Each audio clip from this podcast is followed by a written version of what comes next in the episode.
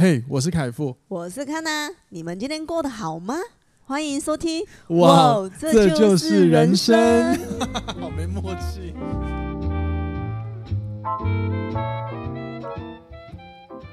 欢迎收听，哇，这就是人生，让我们陪你闲聊人生中的大小事。大家晚安，大家早安，我是凯富，我是康娜，欢迎回来今天的节目。好了啦，你咬完了没啦？不要再吃东西了。好。抱歉，没有人权了。有啦有啦有啦，我我看你很忙呢。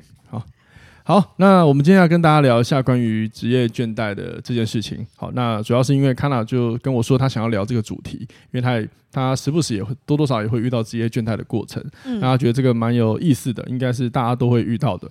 那我也跟他说，嗯，我也遇过，而且他也知道我的大概就在去年我就发生过职业倦怠的问题。那所以，我今天就想，好，那跟来当跟大家分享一下我对于职业倦怠这件事的看法，以及我我的我想到的一些可以解决的方式，还有就是我也分享我在网上看了一些，我看到一篇文章，我觉得那个内容还不错。然后他就是关于他有讲到，就是职业倦怠你可以从什么角度区分几个主因。那这些主因的内容呢，呃，等等我会分享。那我也会先分享我自己在观察就是倦怠的时候的几个面向。所以就是在跟大家分享解方之前，我觉得还是要先跟大家聊聊，就是主因是什么。因为有的时候我们一聊到职业倦怠，大部分都会导向哦，应该是我不喜欢这个工作，我要离职什么之类的。可是，可是我好奇的是，大部分的人都会职业倦怠这件事情吗？还是只有少数的人会这么觉得？有可能。所以这个我其实其实我不知道，真的是我只能分享我们遇到这件事情的经验。那。嗯我们还是会先导向，就是先找到问题的成因嘛。就是老听众绝对知道，任何事情就是一定有原因在。你可以尝试的发现它，你会比较知道怎么对症下药。嗯，那不过你刚刚提到，就是为什么呃，就是是不是每个人都会职业倦怠？那这件事其实我也想过，我会比较好奇是，也许职业倦怠每个人都有，又或者是你不是职业倦怠，可能而是其他原因。那这个原因就是觉得是自己太弱。这个这个有点自我批判的啦，就就就尊重啦，但但就是可能也没有这么的严重，好不好？这就等反正等下就跟大家聊一下，好不好？等下主题会跟大家聊。那我们现在闲聊一下，就是呃，昨天我跟卡纳到今天早上，我们都还看了一个纪录片，它叫做杰呃杰佛瑞·爱普斯坦上流毒水，在那个 Netflix 上面，它是一个浊水还是毒水？左左水的上流浊水，对不起，说说说说错话，sorry。然后它是在二零二零年的一个 Netflix 的纪录片，嗯，然后我们两个看完之后觉得一直哇就很着迷，一直看下去，一直看下去，一直看下去。因为第一个它是真实事件改编的一个很有钱的人，然后他怎么用了一些犯罪手法，然后从一九九五年开始到二零零五年这期间呢，不断的就是呃呃，那算诱骗，有点像对，有诱骗，然后完成他的他满足他的性需求，性，然后过程还有所谓的性交易。嗯，对，因为他让他用了很多方法，让很多幼童啊，帮他在对，帮他在转介新的未成年少女来到他这里，嗯、然后为他做性，对，然后有点像是性侵，然后纪录片上很常用的一个叫做虐待，嗯、性虐待，嗯，所以我因为他目前我们看了两集，然后还没有讲到太多关于虐待的手法，不过我想他应该是翻译，就是说当他来的时候。他所对他们做的任何事情，对于受害者来说都是一个虐待，精神虐待啊，肉体虐待啊，甚至很多影响到他的很多的未来的一些成长发展。嗯，那我印象很深的是，里面有一个人讲，他说他在我记得好像是在十一岁之前，他觉得他自己很像一朵花，就小朋友一定会有很多呃内心很浪漫的事情，很单纯嘛。嗯，但是在遇到他之后，他整个世界就毁掉了。哇，你好可怜呢。对，才十十一岁耶。对啊，然后我们还看到里面有一个受访者，真的是幸，他是幸存者。嗯，他说他从小就过得非常惨，他的父母，他的妈妈好像染上毒瘾，所以他去翘家。结果后来他爸爸还是谁，就是拿了，哎，反正就是后来跟爸爸生活，然后爸爸又跟着他那时候女朋友一起住。嗯，结果呢，他亲眼看到他爸爸跟他那时候女朋友虐待了他们那时候他们生的小孩死掉，嗯，就他又逃离出去，真的很悲惨。就长大之后他又遇到这个事情，嗯，哇，整个就很很惨。那我们看的时候是觉得哇，很想知道这个人做怎么被绳之以法的，嗯，然后连然后。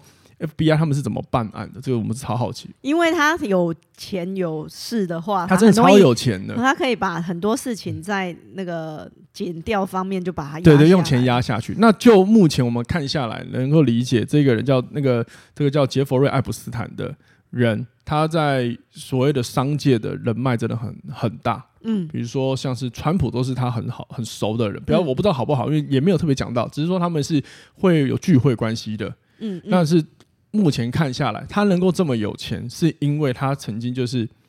呃，亏空了一家账户，嗯、然后他很会类似，你要说洗钱吗？也算是一个，算洗钱吗？就是他会有庞氏骗局，庞氏骗局，然后算是就是骗人钱，然后买卖嘛，对，那因为当初算洗钱的，我觉得那个是诈骗，有算诈骗啊，对。嗯、然后因为当初教他做这个事情的也有出来受访，当然他自己有被关过了，嗯，对，所以他后来还有才是这个纪录片，他也有出来受访，他就说没有我是没有他今天的这个。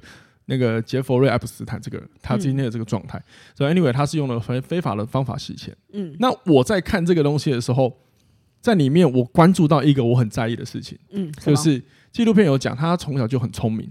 嗯、好，这就中了我最害怕的。通常很聪明的人会一直告诉你很聪明的人，往往他们聪明都是小聪明，他们超会。做一些有的没有的事情，钻漏洞。对，满足力这种人，我是最怕的。然后我在职场上是有遇过的，哎、欸，那很可怕。我印象最深刻就是他的前主管，应该算前主管，他不是发现他的一那些假学历的问题之后，给他第二次机会。然后我内心想说，哎、欸，那因为他能，因为他主管看上他的工作能力嘛。嗯、可是我会觉得说，工作能能力真的凌驾于品格吗？对，然后。因为他有提到他的前主管抓到他亏空他的钱的时候，为什么原谅他？他说：“这个人，他我们叫简称叫杰佛瑞，这个人他太会说话，他太会操弄情绪，嗯、所以他被他说服了。他是一个很厉害的一个说话的人，嗯、然后情绪掌控者。然后目前看下来，纪录片有说他是一个非常自恋型人格的人。那自恋型人格个自恋型人格的人，往往比较关注自己，他只在意我的感受。”我是最好的，所以他通常缺乏对他人的同理心。嗯，那重点是这种人又很会用情绪，很可怕。那我说实话，哇，呃，我因为我对情绪感知也算蛮好的，像康纳曾经就说我比较懂人性这件事，所以真的我会大概知道为什么可以操弄别人。嗯，但是我我是不做这种事情，因为我觉得很缺德。但是相反，就是会有些人用这个方法去真的让很多人，甚至他。找的人都是心里有匮乏的人，你知道，你对于匮乏的，你很容易给他很多东西，就可以把他诱诱拐上钩了，嗯，那是很可怕的，嗯，好吧，所以但我觉得就推荐大家看这部纪录片啦，因为我是觉得它算是拍下来蛮好看的一个那个流程，你会觉得哇，是可以一直想要停下，我们根本停不下来，你知道吗？嗯，对，不然因为有些纪录片大家会觉得听完就很很就是比较叙事，可是比较没有那种情绪跌幅，嗯，然后没有这部戏这个纪录片是有的，那我觉得大家也可以看一看，我觉得从旁学习一下怎么。避免这个事情好，因为我在看的时候，我想，如果我今天有女儿，哇，很可怕嘞。嗯，那是不是可以去看完纪录片之后，多少去学一下怎么去观察哪一些人的行为是可疑的，我们要注意的，或者是观察自己的小孩在某些状况之下是不是有点异状？对对对，因为其实这个纪录片里。在看的时候，我有一刹那想说，嗯，如果遇到不对的事情，要赶快逃啊。可是我后来想想，不对，他们是未成年少女，所以在那个心智发展还没成熟的时候，基本上他会不知道怎么办的。所以这个从这个角度就可以理解为什么他们不会说大声说，哎，我不要什么之类。但里面有一些人有，嗯，但难免很多人是没有的，就可以理解了。嗯，对，所以就就看一看然后学习，然后。从旁提点身边的人，嗯，这是我们的分享了，好不好？嗯，然后当然推荐大家去看这部戏，叫做 Netflix 的呃杰佛瑞·爱普斯坦上流浊水，嗯，然后他有两部，另外一部是讲这个杰佛瑞的女朋友，因为他是犯案协助他犯案的人，嗯哼，对，反正我觉得他们两个心里都有病，感觉是这样，而且两个都是很聪明的人，靠，真的。真的哇。有钱有势加很聪明就可以为所欲为了。所以呢，我想说就是 跟大家分享，哎，我没有要批判所有聪明的人，但是如果说你今天身边有一个人告，时不时告诉你，哎，其实我其实我很聪明，那你都这个人我们可以跟他学习。但是如果你观察到他很多时候的聪明都用在小那些很有的没有的事情上，所谓的小聪明，你就要稍微注意一下，要观察一下了。观察一下品格啦，对啊，这个还是很重要，很重要。对，因为 真的。好，那就分享到这边，我们进入今天的主题吧。好，那我们来聊一下今天关于职业倦怠的部分。那一样的，我们想要先探讨的都会是你能不能够知道你发生职业倦怠这个背后的原因，引发的原因，我觉得比较重要，好吗？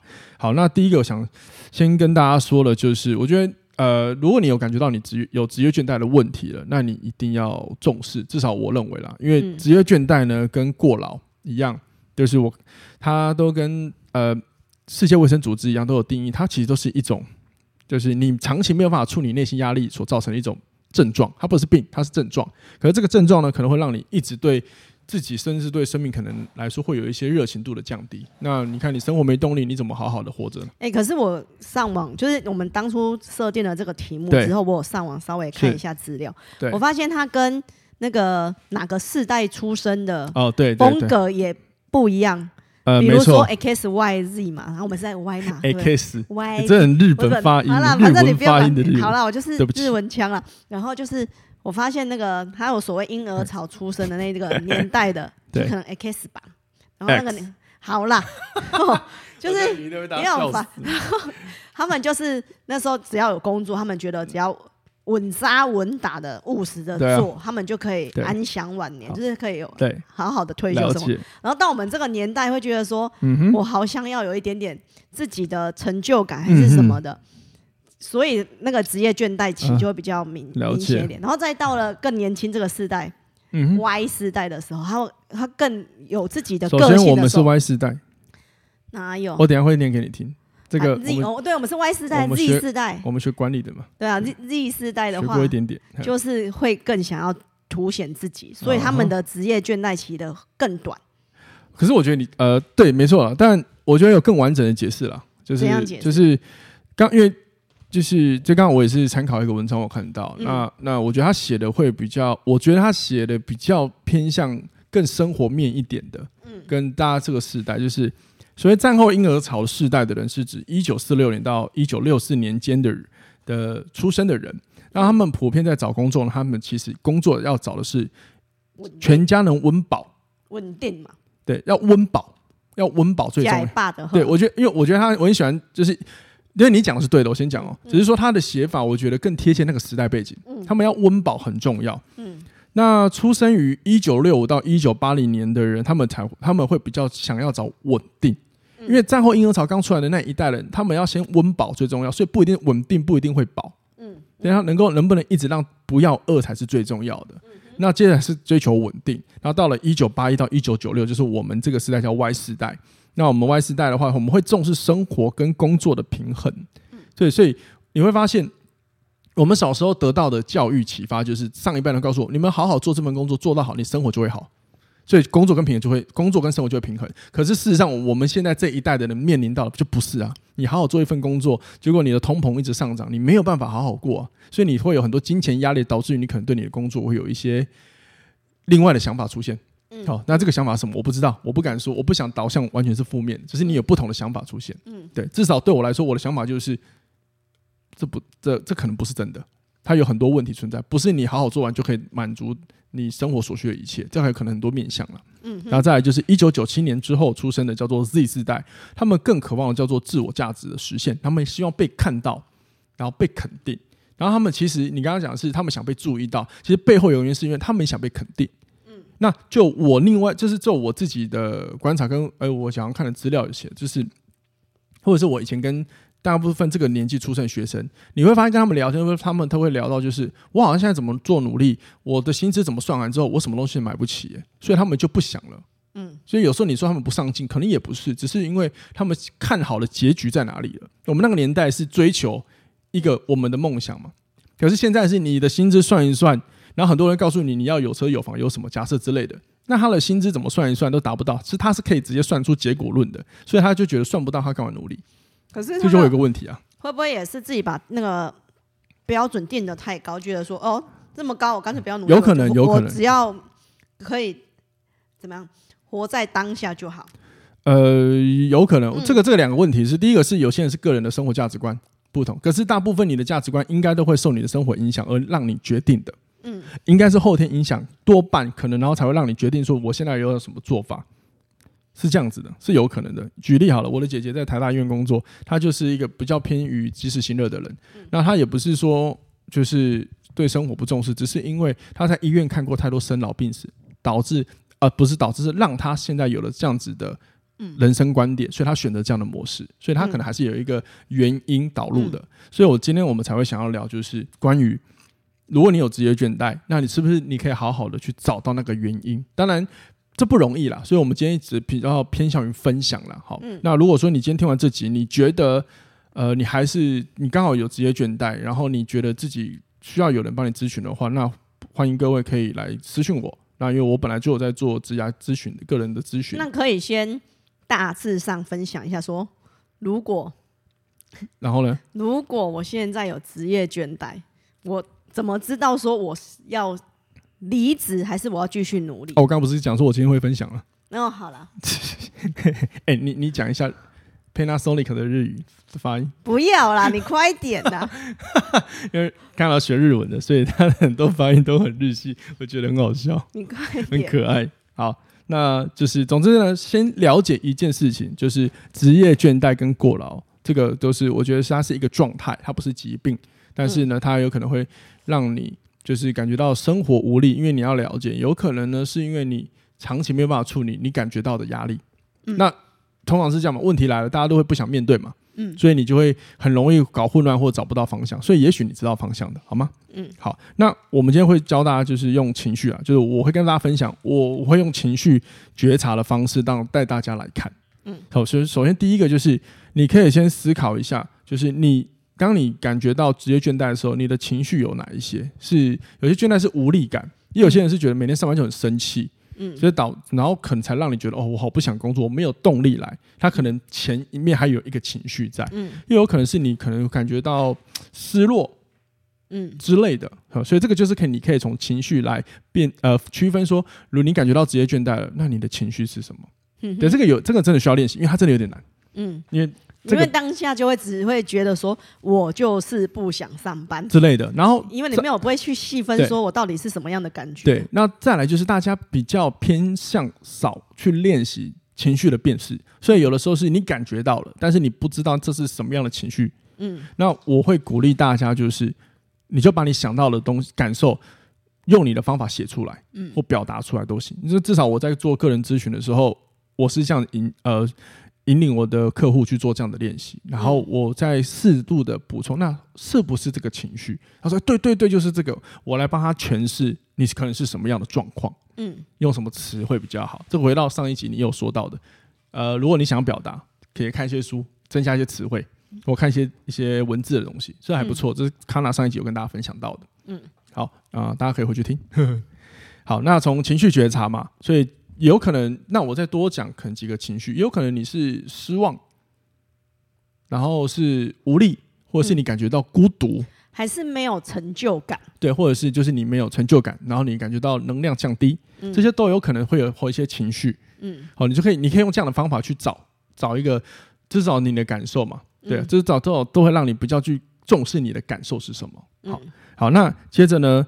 我再来跟大家分享一下，就是关于职业倦怠啊，你可以去区分的类别有哪一些？因为大部分讲到职业倦怠，往往都会想说，是不是这份工作做久，我该换了？嗯。那有的时候是这样子啊，就是新鲜感的问题会先介入。那像早期我妈就很常说，诶，为什么你每次一份工作做到后面都无力？那你换到新的工作，你又很好，那接着又无力呢？那我现在回顾那个时候，是因为新鲜感。嗯。当我们刚踏进一个新的环境的时候，我们就很有动力，因为很多事是新鲜的，还有他们。原本留在那边的人，对你，对你这个新加入的人，也是充满新鲜好奇，甚至有些有敌意的。嗯、那接着你如果做出来，让大家开始接受你的时候，你是有成就感的。嗯，然后那时候也伴随很多新鲜感，因为这件事情你还正在努力从不会到上手。那接着你上手了，就开始趋于平淡。嗯，有的时候是因为你能力没有持续向上，所以你会觉得没有挑战了。嗯哼，那新鲜感也没了，所以你会觉得职业倦怠了。那如果是这样的话，你就可以思考。就是先区分一下哦，有可能只是新鲜感没了，它不是你倦怠，或不是这份工作不好，你不用急着离职。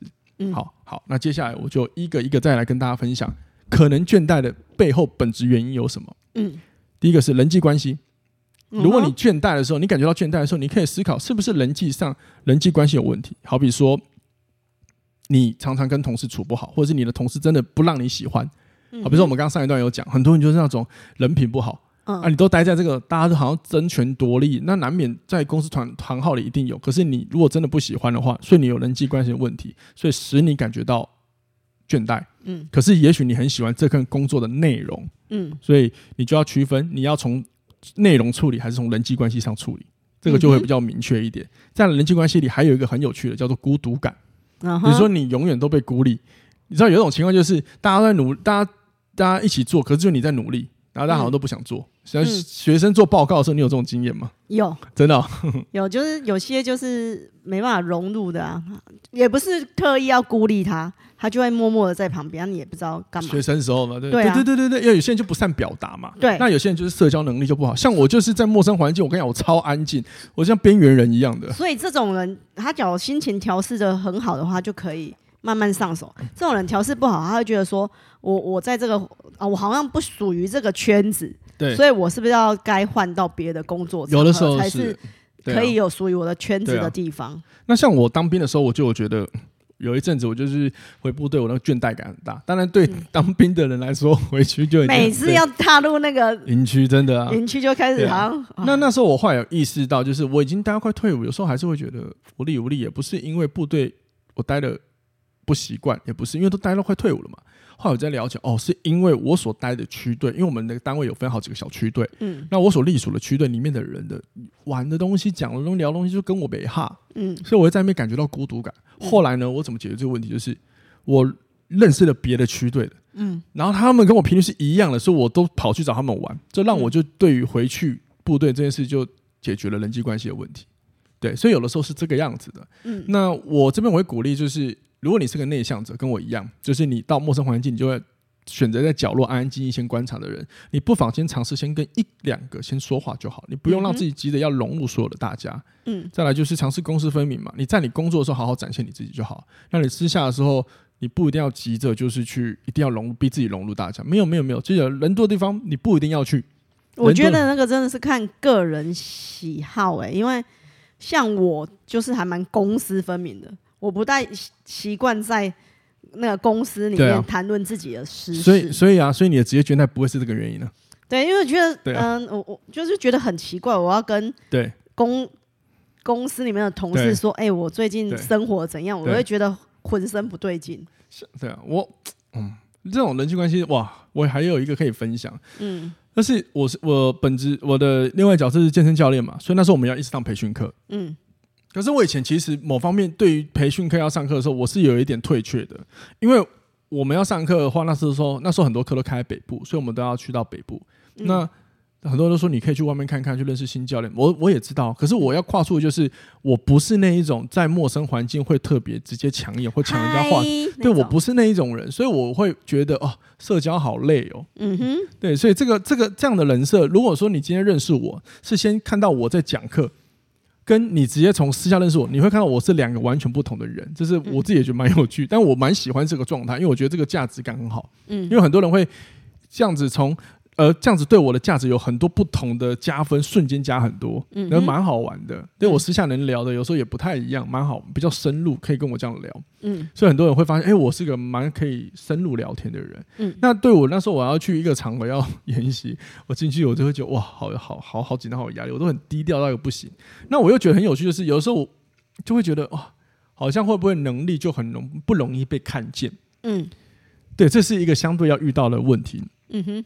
对，所以你的能力可能就不容易被看见了，嗯，对啊之类的。所以也许你有很多东西可以诶给大家看，但是我后来还是选择忠于我的调性去走去做事了。就是你不用急着一定要让人家看到你的能力嘛，对啊，在某些对的时刻展现就还不错了，嗯，对啊，我我那时候是这样调节，然后至少到现在还是这样，嗯。但你说人际关系没有呃不好吗？好像也还好，对，嗯，好。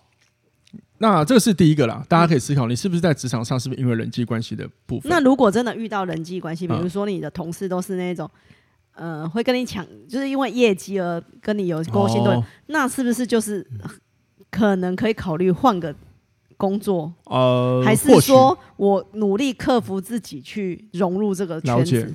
呃，我好奇的是这个，这个就看大家自己选择啊。但我我觉得我们可以先跟大家一个，就是因为我们今天标题写的是离职不是你唯一的选择，嗯，所以在所以我们我跟康老师倾向不会以离职告诉你这是好方法，嗯，但是我们也不排斥这个方法。说实话，嗯，嗯，只是说说你刚刚提的那个情况，我觉得蛮屌的，因为是有可能的，嗯，或者那那我觉得你可以做的就是，要么你就是跟他宫斗，嗯。就这这不会是一个不好的选择，但是要看你愿不愿意。嗯哼，那或者是这个做法这么做之后，会不会让你的人，或者是你让你对职涯的观点产生更多你觉得负面的感受？像我是一定不喜欢的。嗯，对。那我这回其实很聪明，就是那如果是这样的话，那我会选择自己做我可以的那条路。嗯，今天录这集之前呢，我就有在 IG 就是 PO 一下，问大家。职业倦怠有没有什么样的？你会怎么做？然后就有一个人跟我聊天，虽然说他们不是遇到工作，但是他是跟我分享，他遇到的是，呃，他的主管会那种类似，反正这种人身攻击呀、啊，那种很 很糟糕言语的那种。嗯。然后他就会遇到这一种啊。那我也告诉他，就是你不一定要解决这个主管问题，你可以换条路走就好。换条路是什么？比如说你让你自己变更强一点啊。嗯。对啊，如果他要骂你，那你让变变强一点，让他不要说你什么嘛。那如果说会跟你抢业绩的人，没关系，你就做好一点，你就在别的地方开采就好了。嗯，对啊，因为你只要做到业绩是你收入进来的，他抢不到就没事了。嗯，对啊，我觉得是这个是这是另外一条路，你不一定要去把，你不一定要去把你失去的抢回来。嗯，对，因为某方面你可以思考的是，如果你有能力做到这件事，别人可以抢得走，那某方面你也要思考，我是有能力一直开采、开创出这样的业绩能力的。嗯，那你就持续在开创出来，只是下次要做好防范就好了。就是做更高，然后他抢的那一些说好分你一杯羹。对啊，这因为因为血血分你。对，因为对对，因为像对我来说，对我来说创作我从来不担心人家干走啊。嗯。因为如果你干走了，代表你的你就很灾难，代表有的时候对了，有时候有得失心了，就是觉得哎，这是我的作品怎么会这样子？可是某一方面，呃，应该说就我们在分享资讯，因为没办法，就是如果你有东西可以分享，有些事情是你的人格特质，他抢不走的。嗯。对，就是我相信我分享的东西。很多人可能也分享过，但他不是我，所以他的表达方式没有办法复制我。嗯，对，这是一个，当然模仿可能是，但是终究还少了那一点点感受嘛。嗯，这是我的想法，分享给大家。嗯，那那那如果说你真的觉得这个公司真的很糟，你要离职，那那 OK 了，这是最后一步了，好不好？好，接下来是第二个是叫薪资，你是不是匮乏于薪资不高？嗯，或者是说是不是因为？呃，你觉得你该拿到奖金，哎，怎么被扣了、被减少？这可能都会影响到信心。嗯嗯，对。但有时候这是景气的问题，有时候公司要做决策，也不是刻意要做这些行为的呢。嗯，那公司背后其实有要承担的风险，真的超大了。真的。对啊，这这个就是有一集我们在讲，呃，职场一些本质逻辑。你你是如果你是员工，其实你跟公司是合作关系。嗯。那第一个就是公司花钱买你的时间来，所以你在里面是服务，他是买你的时间，那他给你钱，所以你们要合作。嗯创造东西，但是如果公司今天遇到什么问题，你是第一个不会被影响到薪水，他会要照付你薪水。我们先不要讲开除，嗯，那公司要先承担很大的风险，因为他还要去面临那些风险，比如说什么税啊，什么什么扣一扣之后，他还要给你，他才能拿剩下的钱，嗯，对。但是公司如果赚钱了，当然他要抽比较多，因为他前面已经承担更大的风险了。嗯，在某方面，你跟公司是合作关系的，嗯哼，对。所以如果你在呃 care 薪资的话，有时候你可以广一点去思考，是不是有很多你。呃，可能有看到，但是你或或者是你有看到，但是你选择忽略的，有的时候是人选择忽略的。嗯哼，对，就是有可能是像这样子的。对啊，那再来就是，除非你遇到这种烂老板了，那这个就是另另当其次、另当别论的思考了。就是比比如说很烂的老板，就是无缘无故扣扣除你的某某些奖金跟薪水，那个你就可以要极力的去争取，或者是真的要离开啊，不然之类的。一般真的好像真的是跟老板。那个营收老板对老板的营收嘛，对啊，然后还有他的对员工的那个想法嘛，所以对员工想法就是指他怎么看待企业，因为很多老板是愿意把员工当成是自己重要的要角，也就是说他知道没有这些员工的合作关系，他也没有办法收那么多钱了，尤其是事业体庞大，你事业体庞大，靠你员工一点点根本没有生产力，你也没没搞头啊，嗯，对啊，但如果说是你也很在意薪资的话，我同时你也要思考，那你。能不能再端出新的、值得让人家为你加薪的条件、谈判筹码出来？嗯，对，所以说不定以这个角度的倦怠，或许是因为你也封闭了自己，让自己变成受害者。嗯，就说我每天薪资这么低，那你就忘了你其实有开创的能力，所以你老你每次只看着就是固定的薪资，你就一直抱怨。有时候是自己一直抱怨、一直抱怨嘛，让自己能量降低也说不定了。嗯嗯，对吧？呃，我目前职涯到现在好像还没有为过薪资这件事情去感觉到职涯倦怠，因为我后期的我。呃，自己赚嘛，自己赚多少就是领多少嘛。那前期我在工作的时候，其实我的个性是这样，我从来不太是为了钱在工作。就是你会发现，我至今为止，很多人跟我谈工作，或者是谈课程，我从来不是第一个讲钱的。所以是你我说说，或者是我也没有一定要我要直接收到，我谈的都是信任跟合作，还有我可以帮你什么。所以也创造了我蛮多稳固的客群。嗯，对，是这样子的。好，那第三个，我觉得是。呃，我觉得是可能可能大家会忽略的事情，叫做成就感或者是挑战性。嗯，也许你的倦怠来自于这个工作，你觉得没有挑战了，你觉得太容易，然后这个工资的难度上限就已经到顶天了。嗯，我觉得这个比较常发生在你的工资年资比较长的。嗯有可能因为你已经很上手了，你真的你他就跟习惯一样。对，因为你都已经习惯做这些事情，然后你会觉得说，我每天每个月做的事情都一样的话，嗯、我觉得那个成就感会等于是零的、欸嗯，因为真的跟吃饭一样的动作。那你会这样做？你是这个原因吗？如果你倦怠，我觉得有可能，所以我我了解。我每次职业倦怠的时候，我会选择去找新鲜感的东西，好，非常好，酷。选选择学一下潜水啦。学一下那个按摩啦。哎、欸欸，其实我觉得你是很需要一直透过，好像我觉得我观察你啊，就是好像你需要透过一些技能的新的学习，来让自己就是觉得自己是个有价值的人，是这样吗？我觉得，因为哦，我觉得这样没有不好啊。可是我会觉得说，那我真的要有什么方法在工作上得到成就感？对，好像也还好。可是了解工。你细想来细仔细想下来，会觉得说，哦，我好像真的只是为了工作稳定，了解。然后稳定之后，所有的新鲜感、成就感都要往外去找，可也没不好啊。对，这个就是我想跟大家讲的，换、嗯、一条路走嘛。就是，呃，工作呢是我们人生好好活着的其中一个一个一环而已。嗯，它是一角之一，它不是全貌。嗯。所以，如果说你在工作上，你也没有打算，其实如果你扪心自问，你没有打算换工作，那你在工作里面，你发现你没有成就感、挑战感，你可以思考，如果我的本质是跟挑战、跟成就感有关，那你可以另辟道路啊。因为有些人他觉得他现在可能他的问题是匮乏在于他这份工作我没有成就感、没有挑战感了，但是薪资很好，或者是至少对，那好不好取决于个人的生活嘛，对需求嘛，对不对？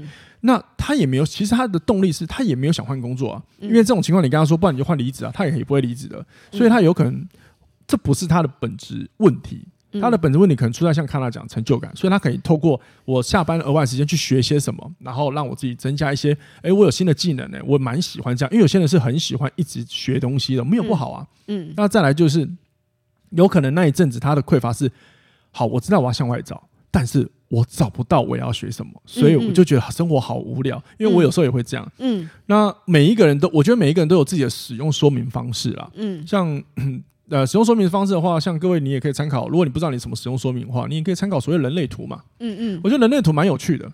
我先不讲准不准，但我觉得蛮有趣的。嗯，有些道出的内容蛮好玩的。像我有。几个通道是完全打开。如果你有研研究人类图的话，那我其中有一个叫做才华的通道。那这个才华的通道里面呢，有一点就是我个人在看解释的时候，我觉得蛮准，就是因为我很容易自我怀疑，来自于就是我每次我好像需要定期的去学些什么之后，我才能证明我自己的价值。那后来我就发现，以前我会困惑我自己，就是我好像我一阵子职业倦怠，我会觉得无力无力的，是不是？我就有点自我怀疑。后来我每次学完一个东西的时候，我就觉得，哎、欸，其实好像事情没这么严重。然后后来我我去看了人类图之后，发现我这个通道，他也是这样讲，我就觉得，哎、欸，看蛮有趣的、欸。嗯。那后来我就发现，那也好像也没关系吼，反正我就一直学嘛，或者去去，就后来有时候我就可以知道说，呃，我的这一个呃自我怀疑，其实它不见得是真的，只是说我天生设计就是这样子，还、嗯、蛮有趣的哈。嗯。那刚好借这个机会去学东西也没有不好啊。嗯。对啊，就是这样的。分享大家。我最近找不到东西想要学。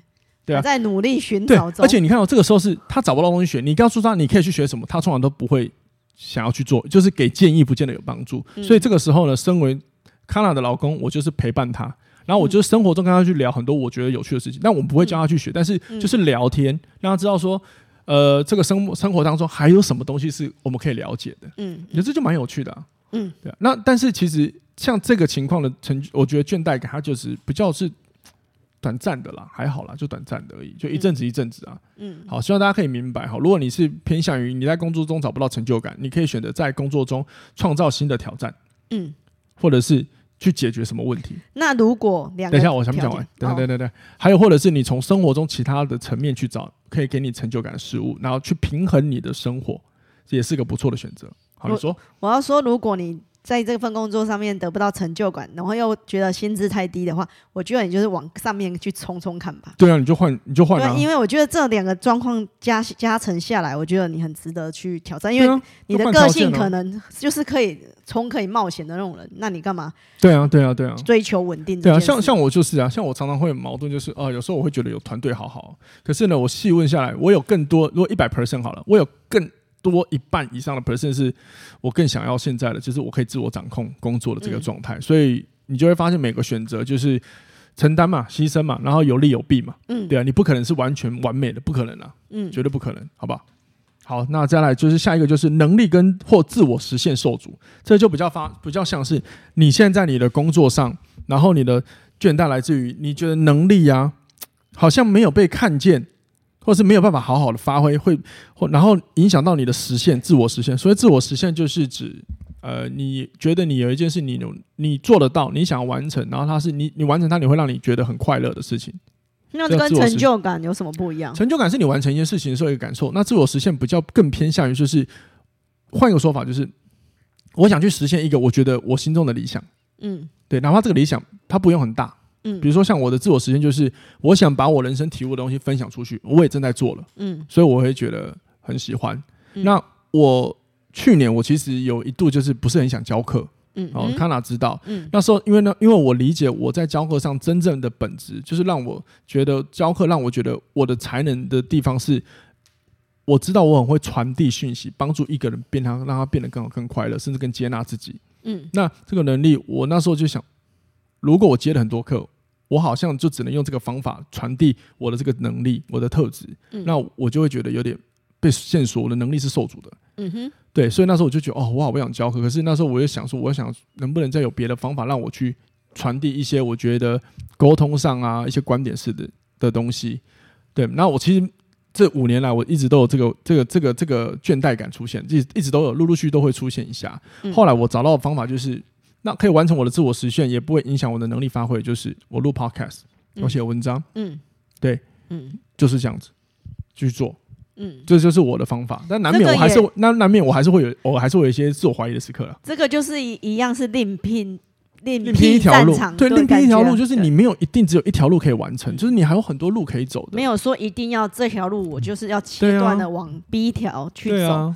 然后你可以同时没错，没错，没错。所以后来我就知道，我的能力主要是怎么样透过我的协助引导，让一个人变好嘛。然后后来就是开始用 podcast 去讲一些我很想讲的其他议题，比如说人生，就像你们现在听到这些人生议题啊、感情的等等的。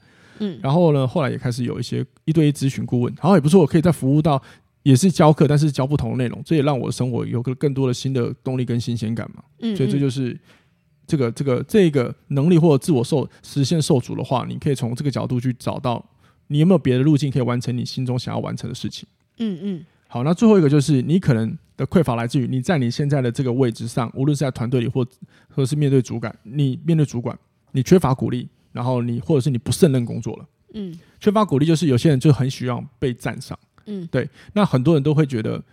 有，我不知道现在还有没有这样的这种老思维，就是觉得不要鼓励，就是我们就是要不要，就是鼓励要少一点。嗯，对，以前的都不太鼓励嘛，就觉得你做完应该了，那你下一次要怎么挑战？可是其实鼓励是需要的。嗯，好，这个在很多领导力都已经有讲了，因为鼓励可以让一个人得到一个认证，嗯，然后让他有一个啊，我被认同了，然后我可以继续努力的一个动力，其实是好的。鼓励给予赞美是蛮重要的啊，像我就不吝啬会给人家赞美，如果他做得好的话，嗯，对啊，是这样，哪怕再小的事情。对，其实你会发现，如果你开始练习给别人一点赞美，你可以观察到这些人有些反应会有微微的一些微笑，或者是好像哔哔呀扯那种感觉，或者你会发现他的行为，哎，今天更有动力。其实没有不好啊，更不要吝啬给予别人鼓励了。嗯，对啊。那另外就是不胜任工作啊，也许你的匮乏就是太难，对，或就是你现在面对到这个东西，它不是你熟的。嗯，对，可能，但是你可能当初你进去，你只是为了要先糊一口饭吃，嗯，但是你发现他真的不胜任，不是你熟的，那你很努力学习克服了，但是你依然就是觉得不胜任，那你就找你适合的。我跟你讲，成功学很重要，你听过很多成功的东西，就听到很多成功人士他们怎么做，怎么克服困难，对不对？嗯，可是真的听一半就好了，因为不是都每个方法都适用。还有一个就是，我们大家全世界的人就是有不同的特质，嗯，那如果这样的话，我们全世界我们算。我不知道几亿啊，反正那每个人都成功人士啦。对吧？就是每个都好像同时复制贴上，复制贴上，不可能的嘛。嗯，所以有时候是太难了。那有些东西真的是你努力学，可是你会发现你学会了，可是他可能你就发现天赋就是没有用的那么好。那你为什么不要好好去钻研你会的那一个，或往你可行的那条路去走？嗯，这样就好了。所以有时候如果你发现你我其实不胜任这份工作，然后你又有一些旁边人告诉你你可以啊，这么弱，所以你要克服啊什么话，我觉得你不要太在意这种这种话语。嗯，你先专心把你的战场辟到去到你可以的那一边，可能可能可以更适合。嗯，对啊，那个倦怠感可能更更低一点也说不定。嗯哼，好不好？那这几个呢是我跟大家分享的。的一个可能是职业倦怠的类别，它的本质。所以你如果从这几个去找，或许你可以找到你的原因是比较偏哪一个，从那边解决会比较快。嗯，那另外我在换日线，好，这个网站上也看到一个跟职业倦怠的一个文章，那他写了一个就是里面有提到了几个倦怠感，然后分享给大家。我觉得他的同整用的词我也觉得蛮有意思的。好，他讲了你的倦怠感有分几种，第一个是灵感的倦怠。有人你对工作已经没有灵感跟热情了，嗯嗯，然后第二种就是目标的倦怠，比如说你都你的每个月的那个指标，你的目标都是一样的，所以你觉得没有新的突破点，或者是你的工作定得太容易，让你没有挑战感。刚刚我们也有讲到嘛，嗯嗯，这也是一个。那再来就是孤独的倦怠，就刚刚我们刚刚人际关系，对，我们刚刚讲到人际关系，或者是你好像没有人可以问，或者是别人跟你反应都不好，嗯，反正你长期下来就觉得你好像是一个人在做事，结果你但是你是在团队里。有可能，哎、uh，huh, uh huh. 孤独的倦怠我也有，哎，自由工作者一定会遇到的。对啊，因为你们长时间都是一个人，啊，对，你就会思考说，哇，这样子每天好像都一个人解决问题，好累哦，有没有人可以聊一聊？所以有阵子我超想找人聊天的，嗯、真的，有时候真的是，你知道吗？匮乏感真的会让你很渴望去做出一些行动，但是你也要刹车。如果你在感情上的匮乏感，你可能很容易就遇到渣男或渣女，真的这还是要注意哈。嗯嗯，然后再来就是能量的倦怠。比如说，你经常把自己好累啊，他这文章是我是引用他的文章，好，经常把好累挂在嘴边，那有可能是你的情绪耗那个耗太多，所以导致你疲劳了，这个跟身心状态有关系，也许你心里有其他的压力也说不定。这个放在科技业很常出现，因为他们的加班时数都太长了，所以。导致他们下班之后觉得啊，好累啊，有可能，我该不该离职这件事？还有餐饮业也是，餐饮业就是一个时长长，然后工作量大，但薪资不见得多的。嗯，像我之前听一个，就是他靠呃股市，在四十岁他就退休了，然后之前他就做服务业。他说很多服务业的人就是因为太累，所以都会有在放假的时候犒赏自己，买很多名牌，但是却存不到钱的问题。对，就很有趣哈。然后第五个就是感受的倦怠。可能不满意自己在工作上工作上的表现，或者是觉得自己的核心价值啊越来越模糊啊，能力受限等等的，所以开始对自己有很多的自我怀疑跟批判出现。嗯，那这个有可能会影响到你的你你的原因，呃，就是让你导致你有职业倦怠的原因。好，这几个分享给大家。好，那最后分享一个我觉得自我觉察的好工具。如果你觉得你找不出问题的话，哦，你大大家现在可以假设你有纸的话，你可以画出一个三角形，然后在三角形的上方是你可以想象情绪，然后左边左下角是行动，然后右下角是感受。嗯、那记得你要做一件事情，情绪、行动跟感受，它都要刚好是你可以想象有三个连成一线，你才有可能完成一个事情。嗯，那如果你缺一个，那这件事情的成效就会受阻。比如说啊、呃，我想要假设我想要。推行一个新的，假设我想推一个新的读书会，然后我有了行动，我有在计划了，嗯，然后我的情绪也是对的，就是我觉得它很正向的。可是为什么好像没有办法完成呢？也可能出在感受，嗯，哎，不是，对不起，我说了想法、感受跟行动，对不起，我我修正一下，情绪三角形的上端是想法，嗯，然后左下角是行动，右下角是感受，又或者说情绪。抱歉，我说错了，好，补充一下。嗯好，那假设你有行动，你要做一个读书会，你有行动了，你也有想法了，那为什么你没有做成呢？可能你的感觉就是情绪上你有有一些自我怀疑，也说不定。嗯，嗯，那你就从情绪上解脱，去找到答案。嗯，那如果说假设你想要做一样是我们以读书会，你要办一个读书会，你有想法，你也觉得可以了，但为什么没有做成呢？因为你迟迟没有行动，你没有很好的计划。嗯，对，或者是你找不到可以协助你的人，这有可能都是会让你受阻了。嗯哼，那最后一个可能是你有行动了，你你也有。你有你也感觉对了，你想做了，可是你可能想法就是这个读书会它的架构什么，我没有任何的 idea，嗯，所以这也会影响你受阻，对，所以这个这个框架我是用比较在 Pocket 上比较简单的方法说给你听，嗯，那因为它要应用里面其实还有很多我觉得蛮有趣、蛮复杂的变动性，好不好？嗯、那但至少这个最基本的这个这个三角形，它叫实现程序，分享给大家，哦，大家可以参考一下好。记得哦，上面是最上面是想法，左下角是行动，右下角是感受，也是情绪，这三个点要连成一线，你要做的事情才有可能真正的落实。当然，这三个三角形你要上面是不是想法，你可以换行动，随便你，好，反正就这三件事情一定要连成一线，好不好？可以哈，嗯、好。那你有没有什么要补充的？没有。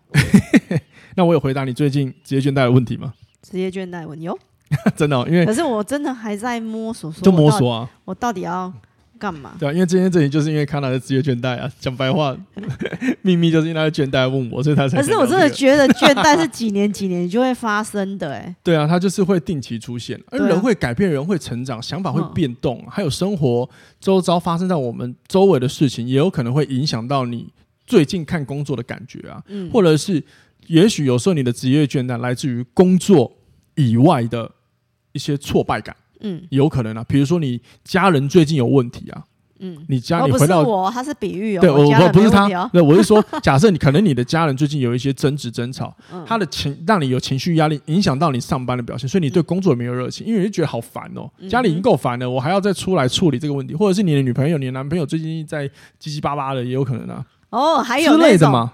分那个失恋的，好像也会哦之类的嘛，所以这个职场上都会有点问题。对啊，所以你看这些是，如果是职场以外的事情影响到，那有可能不是。不是职业倦怠啊，他就是可能就是你心理压力真的太大，啊，嗯，对啊，所以导致你看职业很累。那如果你这时候离职的话，靠背，那等你冷静下来，得不偿失，说不定你薪资爆干好，哎，嗯嗯，对吧？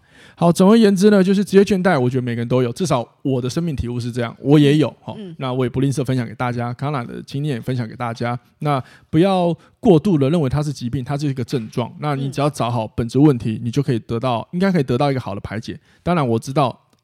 光听这样的内容，很还是很难辨识到，因为在我在我分享，就是在我在 IG 上提问的时候，也有人跟我分享，就是有的时候是自己也没有准备好，他可能知道问题，其实会逃避，所以他需要有一个人，一个一个导师或一个咨询顾问者来协助他，带他陪伴他看问题，他会比较有勇气。嗯，那如果说你真的有职业上的问题，无论是职业的或个人人生议题，或是感情议题，你有点困惑，你不知道怎么办的话，那。凯富，我也有提供一对一的咨询。要欢迎你们可以在呃……哇，这就是人生的粉砖，或者是说你用到我的 IG，就是下方资讯栏，我的各个社群私信我，然后你告诉我你想要做顾问咨询，那我都会跟你做联系。嗯，好吗？我有在提供这样子的服务内容。嗯，好不好？嗯，好。那感谢大家的收听，那我们就下次听喽。拜拜，拜拜。